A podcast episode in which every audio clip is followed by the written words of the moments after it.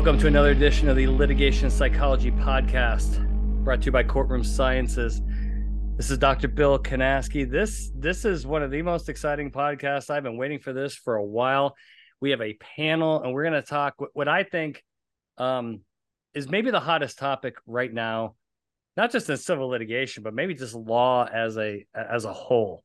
And that's the topic of artificial intelligence. Uh, the topic of AI is all over uh, the place in multiple industries, uh, but particularly the legal industry.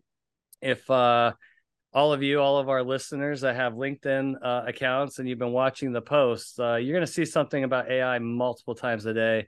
And um, it's I, I've I've talked to a lot of attorneys about this, and if I've talked to 100 attorneys, I've gotten 100 different opinions. So today's podcast is going to talk about uh, AI, its uh, probable or likely effects on uh, particularly litigation, uh, particularly in the defense bar. I got three defense attorneys with me, and I, am gonna I'm gonna introduce this like like you guys are on the basketball team, um, an all star team right here, and I'm gonna start uh, representing the University of Miami out of South Florida. Uh, Mr. Gene Kissane from Cole Scott Kissane. Gene, how are you? He's showing Doing the you. Great.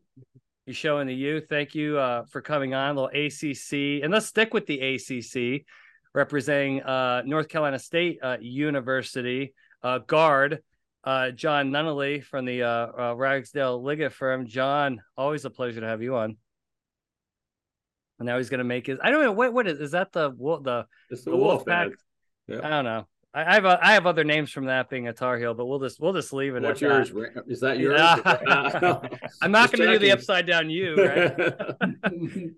and finally, to round out this uh, all star panel, uh, out of the SEC, we do have a member at the SEC uh, representing Auburn University, Mr. Billy Davis, transportation lawyer from Bovis Kyle out of Atlanta. How's it going, Billy?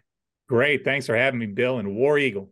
Here, so here we go. It's all it's already on. So, like I mentioned in the intro, I have talked to a lot of people about this, a lot of attorneys, a lot of firms, and quite frankly, it's pretty much split down the middle. I, have talked a lot. Uh, I, I, did a CLE uh, last week uh, in Omaha to a really prominent defense firm out there, and their whole attitude was, "Eh, this is a, this is a big overreaction, big overreaction." I talked to some other law firms and they're like, oh my God, you know, we're going to have to lay people off eventually and fire all our paralegals because AI is going to take over the world.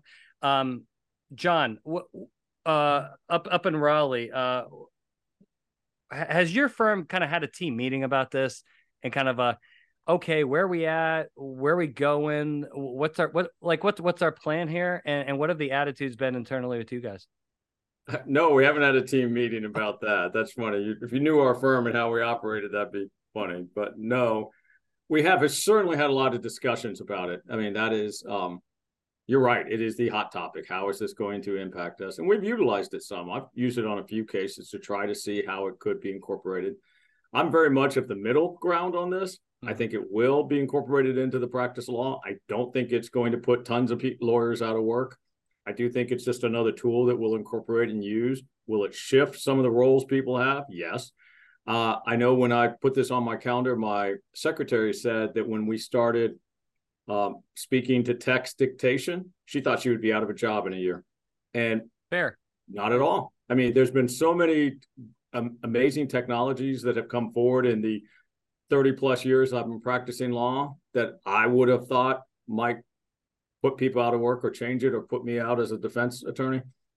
We incorporate them, it kind of adapt and move on. So at this point, I'm more of a let's not overreact. Let's see how it can you um, we can utilize this yeah. technology to help us. But it, it's still, I think, one that we're we're groping with and exploring, and how it'll be um, adapted into the practice of law.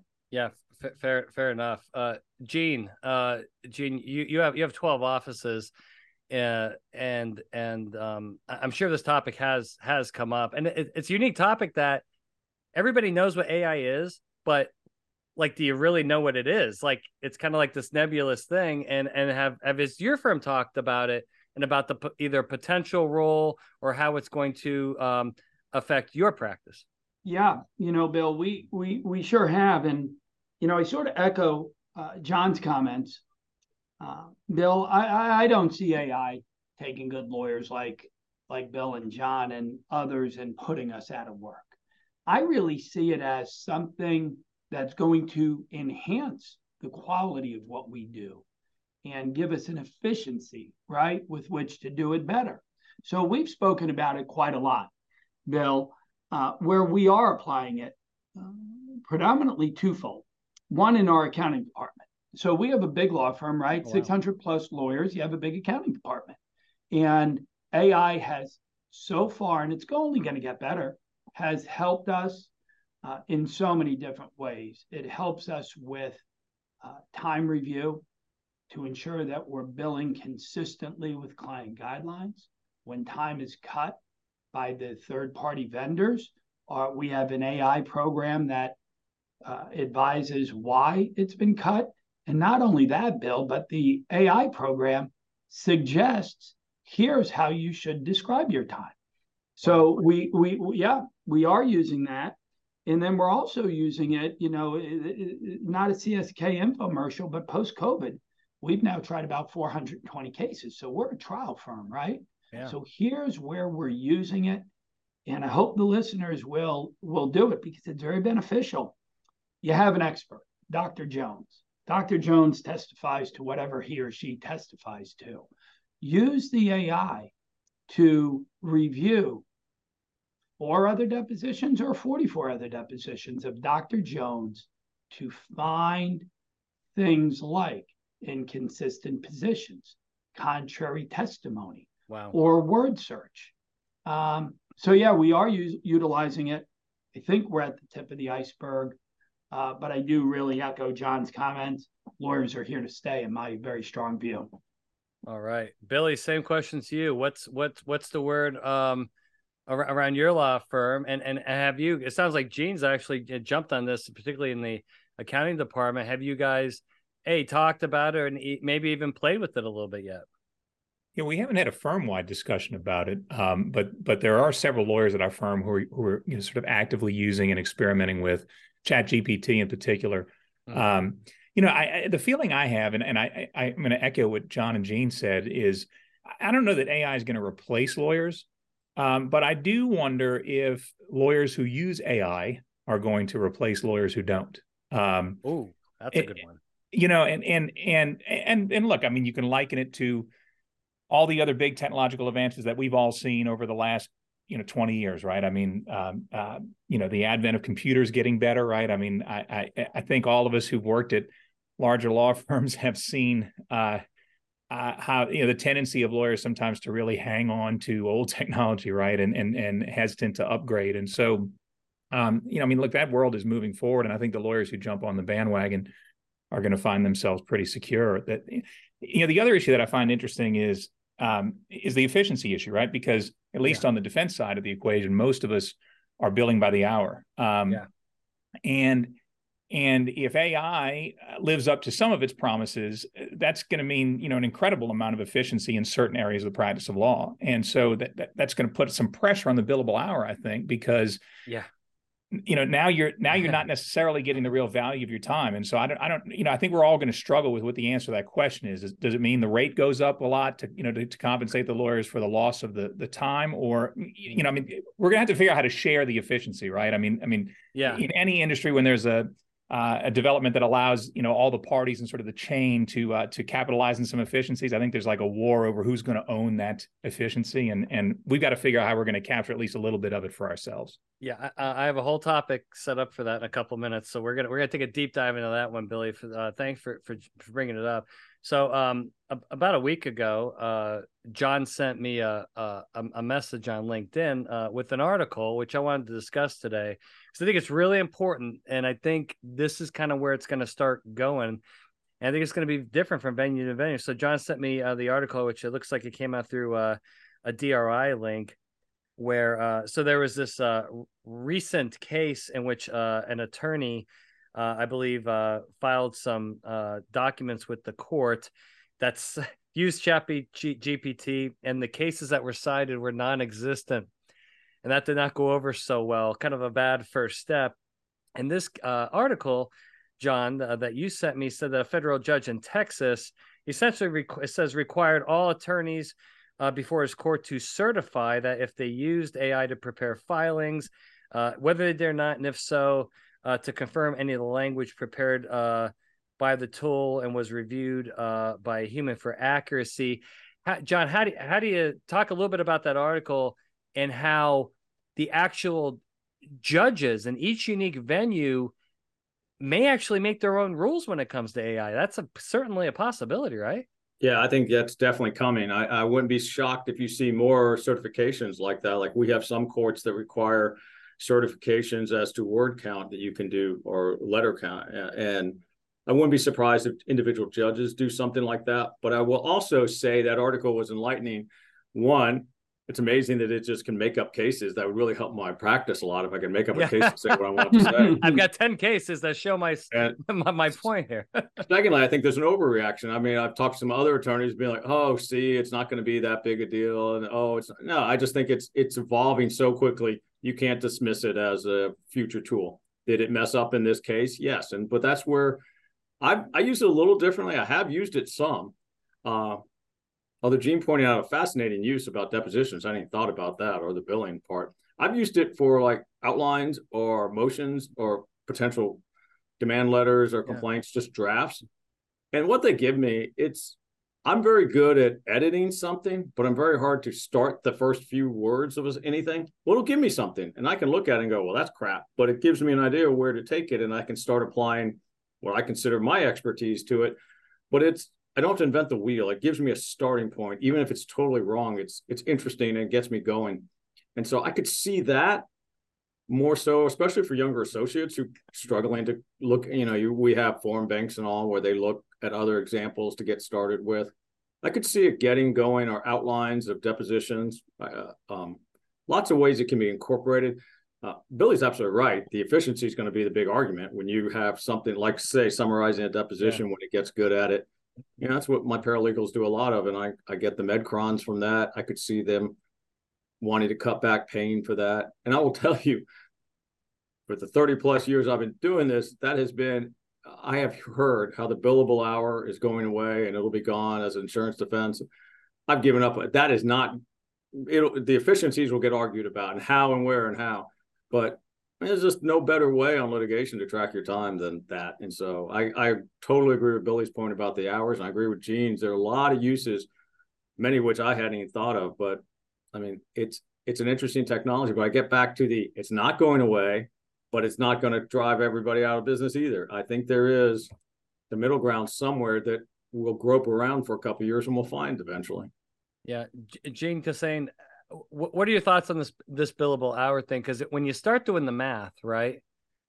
You know, if something that took one of your attorneys typically took that attorney say uh, 10, 10 hours um, and now it takes um, 45 minutes um, what how, how do you settle that math with the client number one and then number two have any of your clients talked about um you know, an expectation here for for for you to to use this to to be more efficient yet.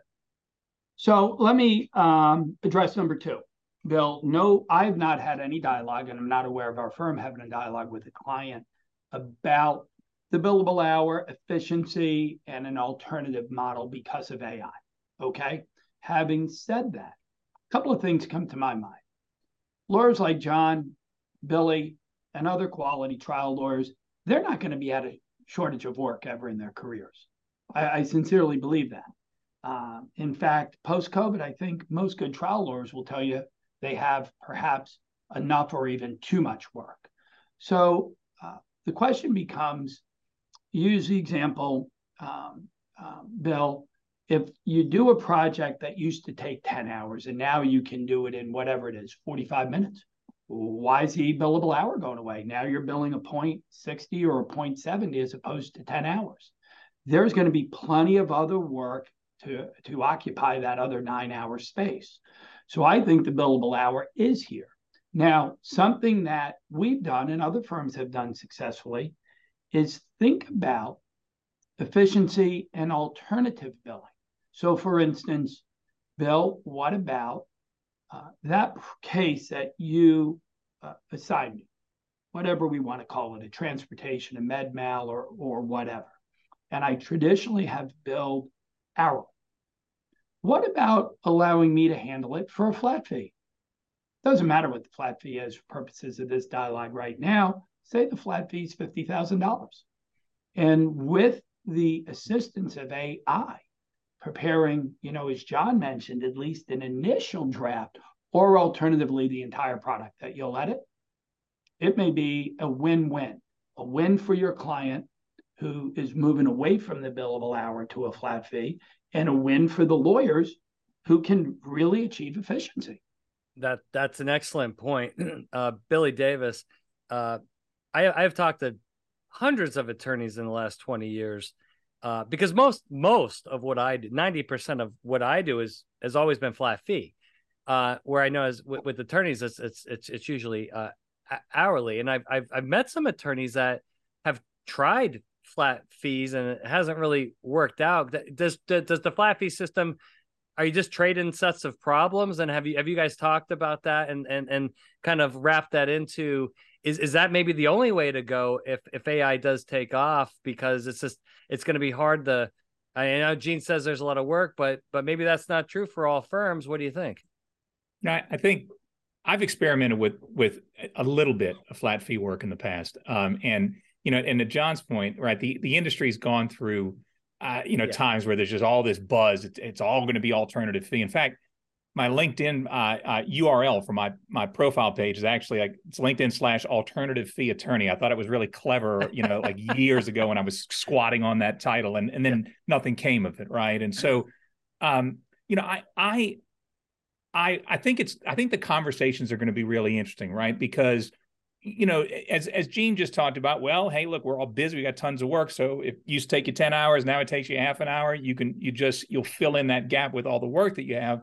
But but I think you know if, if we take a closer look at, at, at how AI really works, right? I mean, I, I, think it's easy to imagine that the AI is um, is is generating quality work product no matter who's operating the AI, right? And and actually, uh, you know, you, it's garbage in, garbage out, right? So so being skilled yeah. um, at prompting the AI for the right information, and then being skilled at evaluating the information um, has has value to it, right? So so simply, I think if someone were to make the argument, well, AI exists, and so now you need to get more efficient. End of story. Um, I, I, think that ignores a lot of the nuances of of actually using the technology, right? And so that's yeah. that's where I would argue that we're going to have to come up with something that recognizes the fact that it's it, it's not simply AI. End of story. It's like AI and good lawyers equals better efficiency, and we got to price that appropriately yeah, it's a it's a very interesting discussion that is is going to uh, come up.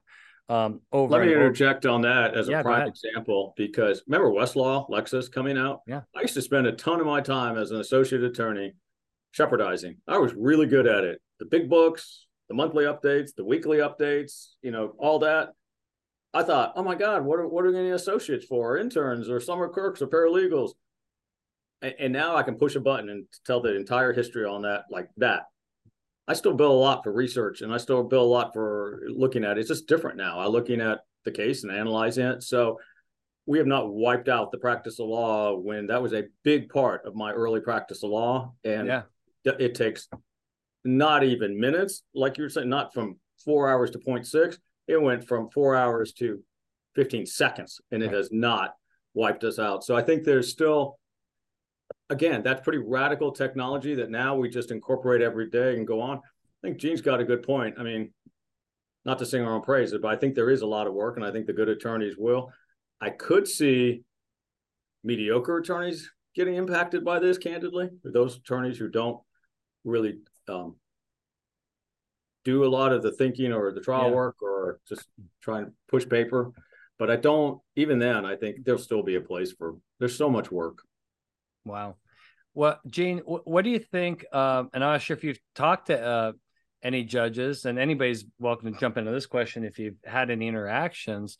Um, how do you do you think do you think the bench do you think judges are going to see this as a positive or a negative and then to what extent does a judge have a power to either encourage use of ai or or somehow try to shut it down. I mean, we know how different judges are. I mean, look look at jury selection. Jury selection procedure is never the same. It, it's it's different every judge, every court. That's why jury selection is such a damn headache, depending on where your case is at, because there's zero consistency. Is that going to be like that with AI, or would there be some sort of gene, maybe some type of standardization? Where do you see it going? Well, I think that the recent example that we've spoken about with uh, Chat uh, GPT and the errors uh, have the whole nation, the lawyers and the judiciary, on high alert that this is going to be used. Do I believe, and I give great respect, we all do, to the judges and their powers. Do I believe that they're going to shut down the use of AI? I don't. But as I think it was Billy or John mentioned, a judge in Texas is requiring now that the lawyers attest to whether they've used AI and have they reviewed the accuracy. So, where do I think this is going? Where we've been from the beginning of lawyering, Bill, and it's this.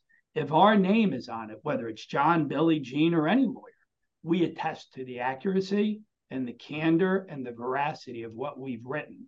So, if we can get uh, uh, uh, or achieve greater efficiency through AI, great. We're still accountable to the judges for what we submit to the court, and we're going to remain accountable. So here's here's high alert in my view, guys and ladies. We rely on young lawyers to do what young lawyers will, right? Less experienced folks. Not that they're not fine people, they they are. But if they take shortcuts and they rely heavily on AI, and they don't do what's necessary to verify, trouble is is brewing. Yeah. So we've got to be accountable to the judges as we always have been.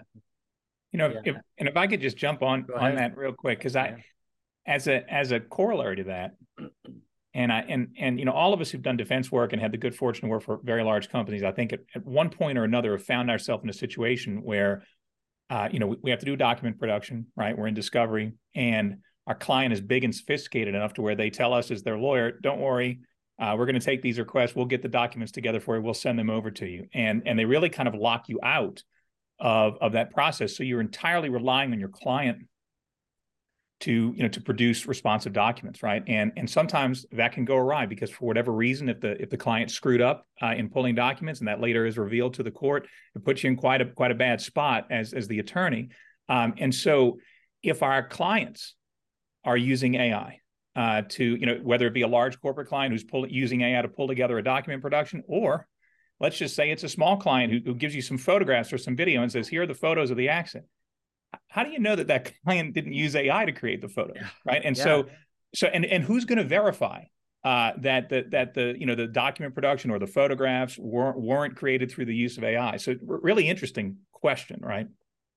Hey, yeah. Billy, you hit the nail on the head just by the singular example of photographs. Yeah. Uh, there have been instances, and, and others may have heard of this, where the photographs are not authentic, where they have been created and, in fact, relied upon. And I think every trial lawyer going forward is going to have some degree of concern or on high alert are our adversaries using? Not that they're doing it intentionally, I'm not suggesting that they are, but are they using authentic, reliable, appropriate evidence? Similarly, are we? AI is going to cause problems. And I think, Billy, where you're going, spot on. We're going to have headaches. Well, let's. This is a perfect transition uh, into into my next topic. Now, I, I recall um, there was a there was a time in which now there was no Uber, there was no Lyft, and then those are two uh, amazing you know technology platforms that now we we all use. And with that came a bunch of lawsuits against uber and lyft for various things. Um, with new technology you get new forms of litigation. So uh, john i'll throw this over to you. What i mean does this create the so these headaches that that gene just described does this create the potential for more legal malpractice claims yeah, that's a good point. Yes. Answer if there's anything we're doing, someone will find a way to sue over it. Um, yeah. I will say though, the photographs and all, I've been that's been an issue for a while. Even I, in my limited technology, can manipulate photographs pretty easily and effectively, right, Bill? And so, I, yeah, yeah, yes, I, So- I got the picture of yeah, me with the NC State hat yeah. on. Bill was wearing NC. I got concerned about Bill at the World Series not having a cap on, so I just gave him an NC State cap. I thought it looked better then, you know. I delete I deleted that picture immediately, and that shall not go on social. And it, media. it's not hard. It's easy. I did that for my phone in 30 seconds. And if I can do that, then you know what these kids with technology can do. So those problems that Gene pointed out are there. And I think Billy's absolutely right. We've all run into the problems of clients who have not given us uh, everything they've said that's Mhm. not responsive. And then it comes out later and piecemeal. And then, you know, they file a motion to compel and they show 14 examples to the court. And it's like, like, Your Honor, uh, relied on this good corporate client. You know, you can't throw your client under the bus. So you're sitting there going, rolling your eyes. I should have just put my foot down, which is easier said than done with the 800 pound gorilla client sometimes. But uh, Yeah. so those problems have existed, and I don't.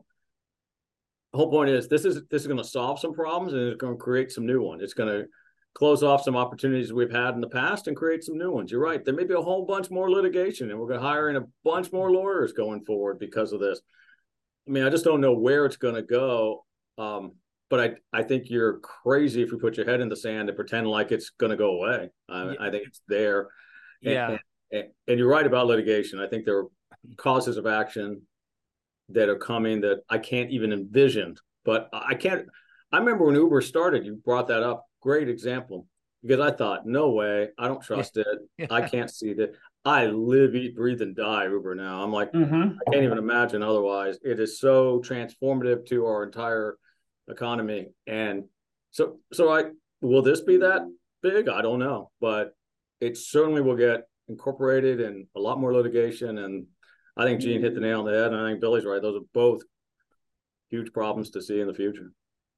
So Billy, uh, Billy Davis, uh, Atlanta. What? Um, so I guess there's two ways that AI is going to grow here. Um, law firms themselves may decide, hey, we want to be on the cutting edge.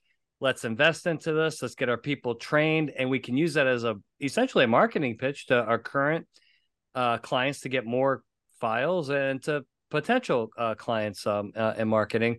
Or the opposite may happen. You, you you may have clients saying, "Hey, we want to save on our legal costs. Um, we're going to do this homework, and then we're going to force upon our panel counsel, you know, hey, you guys are going to have to use AI to save us money." H- how do you see that going, and and, is it going to maybe even be a, a combination, just depending on who the client is and who the law firm is? Yeah, I, I would guess that, that maybe for some smaller, and, and I'm I'm coming at this bill from the defense side because that's the Yeah. work that I do, and but I would think that maybe some of the smaller firms will probably try and jump out and, and, and out in front and capitalize on it. Um, you know, but I think the risk there is you're you're making a gamble, right? Um, um, on you know what what is in fact going to be the go-to technology and what's going to be the best way to integrate it into your firm. I I have a feeling, I just say this from experience of working at a, at a few different law firms over the years, um, that that your your larger insurance defense are going to wait for their clients uh, to tell them what to do. I mean, we're we're kind of used to operating under under very specific client billing guidelines and instructions, um, and so I, I think that actually provides an in, an incentive, frankly, to wait and see what the client's going to ask for. Yeah, that's it. it it's going to be interesting to see uh, what happens uh, here. And also depending upon it's a, if it's an insurance carrier versus a versus a corporate client, I could see some differences there. John, do you think that as AI develops, and we, are talking about all these efficiencies that it may create, uh, do you think that this just inherently gives the plaintiffs bar more advantage because they're they're more efficiency based to begin with? Um, good question. I don't know. They do seem light years ahead of us anyway. So I Yeah. mean, I know I went into a deposition one time and the plaintiff's attorney was so well prepared. I was impressed. And he said he spent six weeks getting ready for that deposition. I was like, wow, to have that kind of luxury. So they, yes, I can see plaintiff's attorneys trying that and having the resources to try and utilize these um, for lots of things. I mean, like Gene said, analyzing a bunch of depositions and other testimony that may have happened from defense experts and witnesses and these companies, but they share so much already. Hopefully, this might actually level the playing field a little more on for the defense attorneys to go through and get some of those. Um, it is a great question. I'm not sure to answer your your question there at all. That is Well, I yeah, I mean, I want to talk to Gene about this too. I mean, we all know. I mean, listen, I we're always very candid here on the litigation psychology podcast. the, the the plaintiffs bar is highly sophisticated. They communicate really well. I just had Joe Fried on my show last week, trucking attorney, uh, right there in Billy's uh, uh, town in Atlanta. Great guy, by the way. And Oh, he yeah. said, Yeah. I, I mean, he said on my podcast, which we're going to publish uh, here in a couple of weeks, he said that you know after a corporate rep deposition gets taken, he said the rough draft of that transcript spreads across the country to plaintiff firms and has arrived at its destination before the defense attorney pulls in his or her driveway. That that's how coordinated they are, and they share information.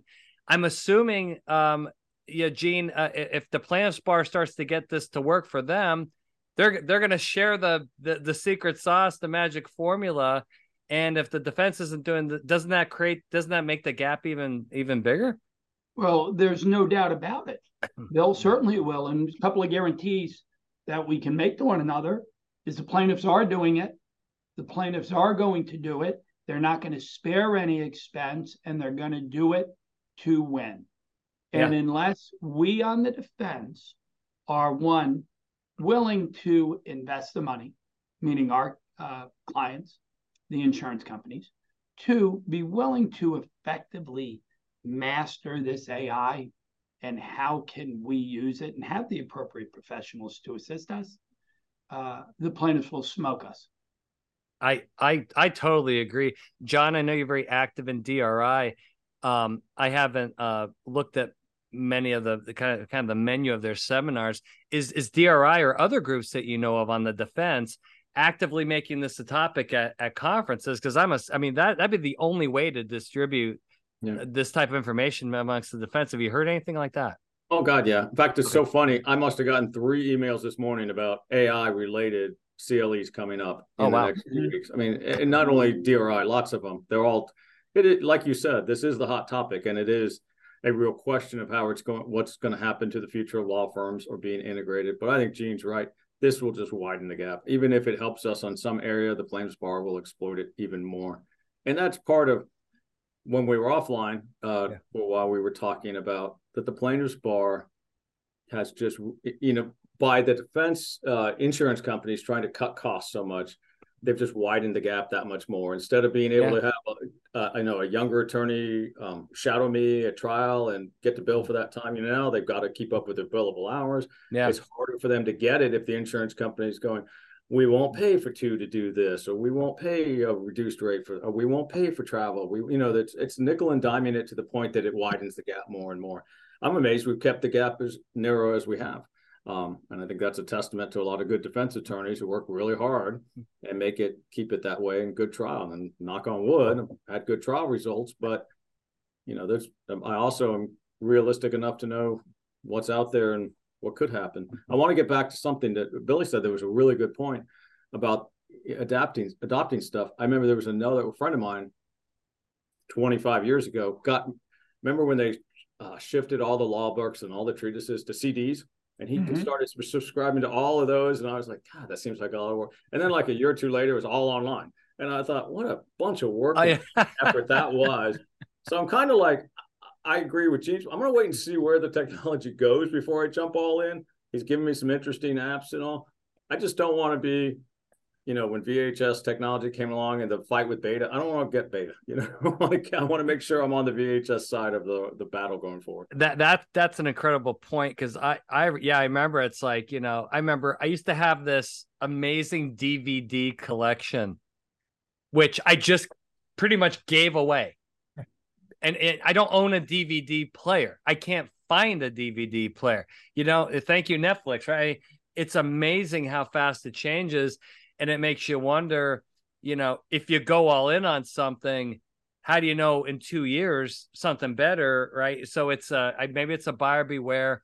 And um i think there's going to be a lot of competition. I here's what i see. I i see probably a lot of competition of uh some type of firm that builds this for guys like you for law firms right and you're going to be sitting there one day probably listening to presentations saying, "Boy, which which which vendor do we go with?" It'll be like a new vendor for you to to try to manage some of this stuff, and uh, um, it's who who knows who knows what's uh, going to happen.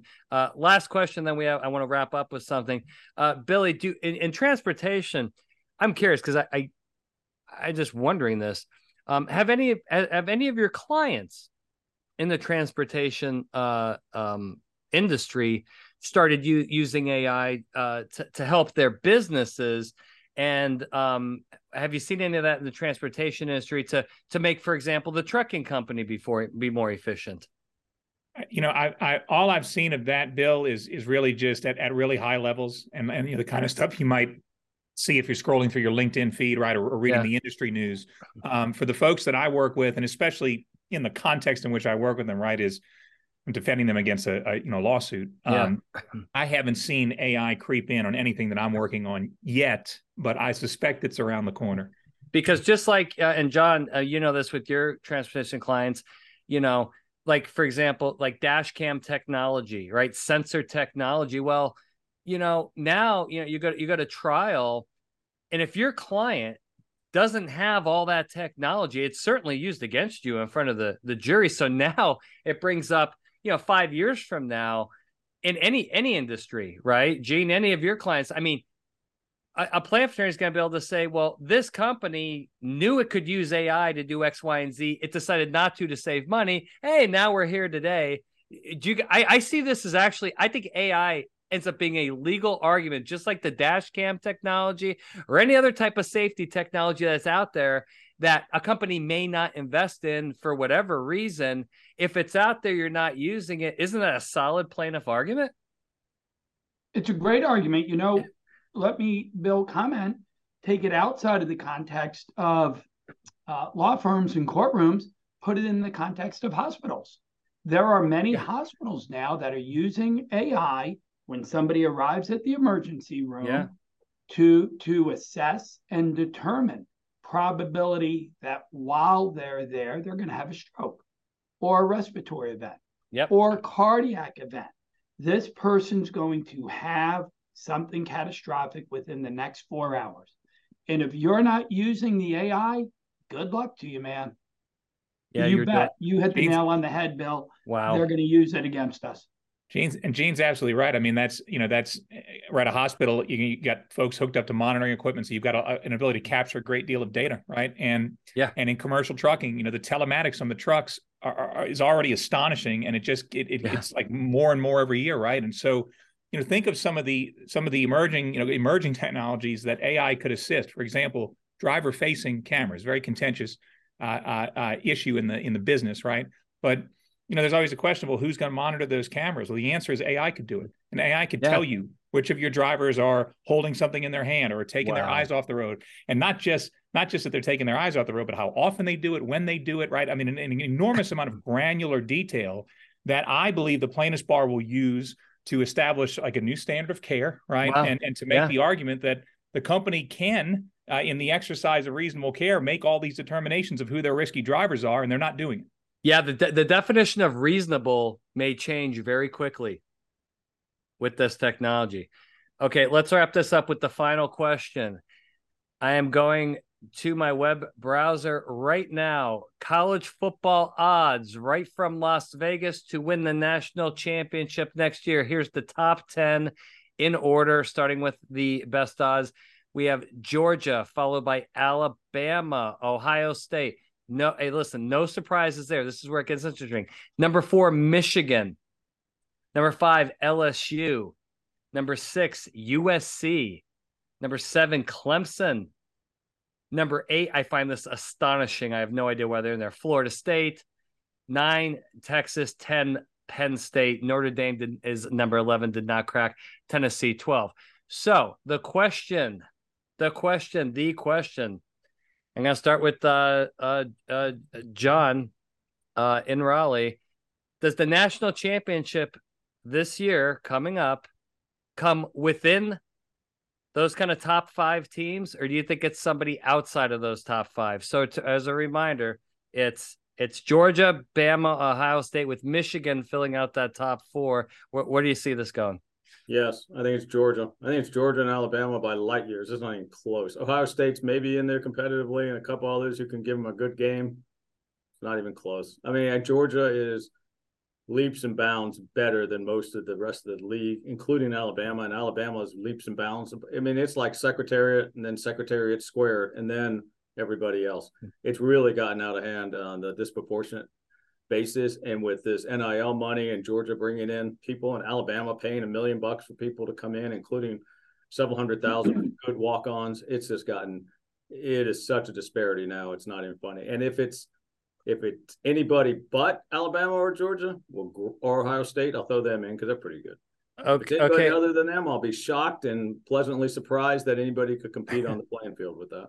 Well, let's let's let's go to Atlanta, Georgia, and Billy Davis, who is who is an Auburn grad, by the way. Uh, but but he's he's surrounded by a bunch of Bulldogs in in, in Atlanta. Billy is the national champion, kind of coming from those top five, or do you, do you see an outsider sneaking in, like a TCU snuck in last year, just weren't able to get the job done? Yeah, that work out. yeah, yeah, yeah. They said the Georgia just scored again. Yeah. So well, I, I, looked for a little help, Bill. I actually just asked ChatGPT to tell me, uh, and and it and it told me that it can't. Uh, believe it or not, I, we stumped ChatGPT. So wow.